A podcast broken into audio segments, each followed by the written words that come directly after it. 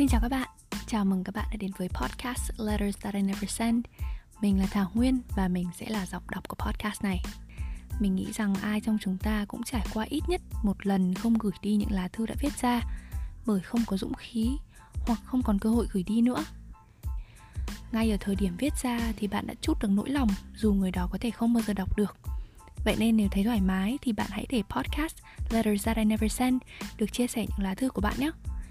Bạn có thể gửi thư đến email lettersthatinineversend.radio@gmail.com và mình sẽ giúp bạn mang những lá thư đó đến với thính giả của podcast này một cách ẩn danh. Mình tin rằng dù trải nghiệm của mỗi người là duy nhất, thì tận sâu thẳm chúng ta đều có những cảm xúc có thể chia sẻ và thông cảm với nhau. Các bạn có thể viết bằng tiếng Việt hoặc tiếng Anh miễn là thấy thoải mái nhé. Bức thư số 44 là bạn đấy. Gửi bạn, người đang nghe podcast này. Cảm ơn bạn vì đã lắng nghe mình và những người bạn của chúng ta thời gian qua. Dù mình không biết bạn nghe bức thư này vào lúc nào.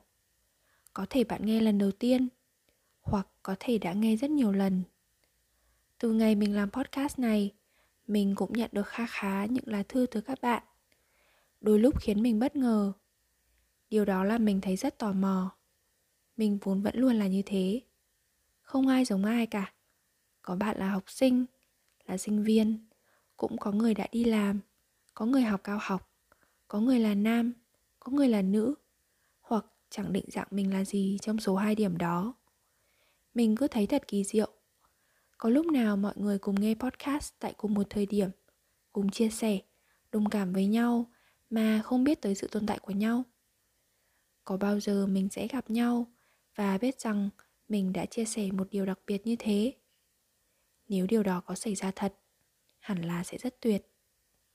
Mình cũng hay tự hỏi, không biết hôm nay của mọi người thế nào?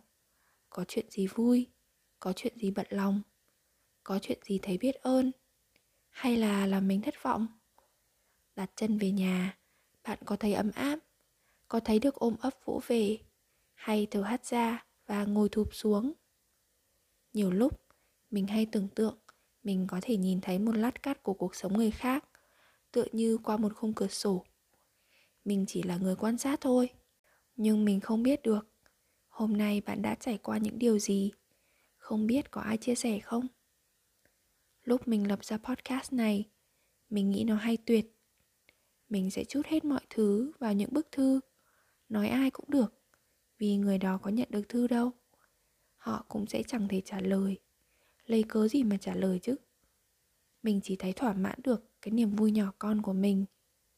Nhưng đến lúc bắt đầu, mình cũng không thể duy trì podcast mà chỉ viết thư của mình. Có phải lúc nào mình cũng có thứ để viết, để nói đâu. Thế là mình nghĩ sẽ mở rộng nó ra. Rồi mình bắt đầu nhận được thư của mọi người. Có người gửi thư cho mình, không phải vì có thư để gửi, chỉ là để bảo mình là họ thấy podcast rất ý nghĩa và mong mình tiếp tục làm điều đó. Chắc đấy là lần đầu tiên mình cảm nhận được podcast này đã không còn là của riêng mình nữa. Nó là một cái tổ để mọi người trở về, dù có gửi thư cho mình hay không. Cho nên mình thực sự mong, dù bạn đang ngồi trên xe buýt, đang đi bộ lững thững, đang chìm vào giấc ngủ, đang làm gì và đã trải qua một ngày như thế nào, thì cũng hãy biết rằng ở đây có ít nhất một người lắng nghe. Trong một bộ phim mình từng xem, người ta nói hãy thả bí mật của mình vào lỗ của một cái cây và nó sẽ luôn lưu giữ bí mật của bạn. Nếu bạn không có cái cây nào như thế, mình mong đây sẽ là cái cây của bạn. Cảm ơn bạn nhé. Dù mình không biết hoặc chưa biết bạn là ai, mình luôn trân trọng bạn.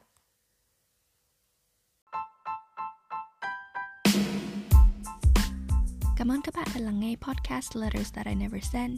Hãy nhớ là các bạn luôn có thể chia sẻ những bức thư của mình qua email lettersthatinineversend.radio@gmail.com nhé. Hẹn gặp lại các bạn vào những bức thư lần sau.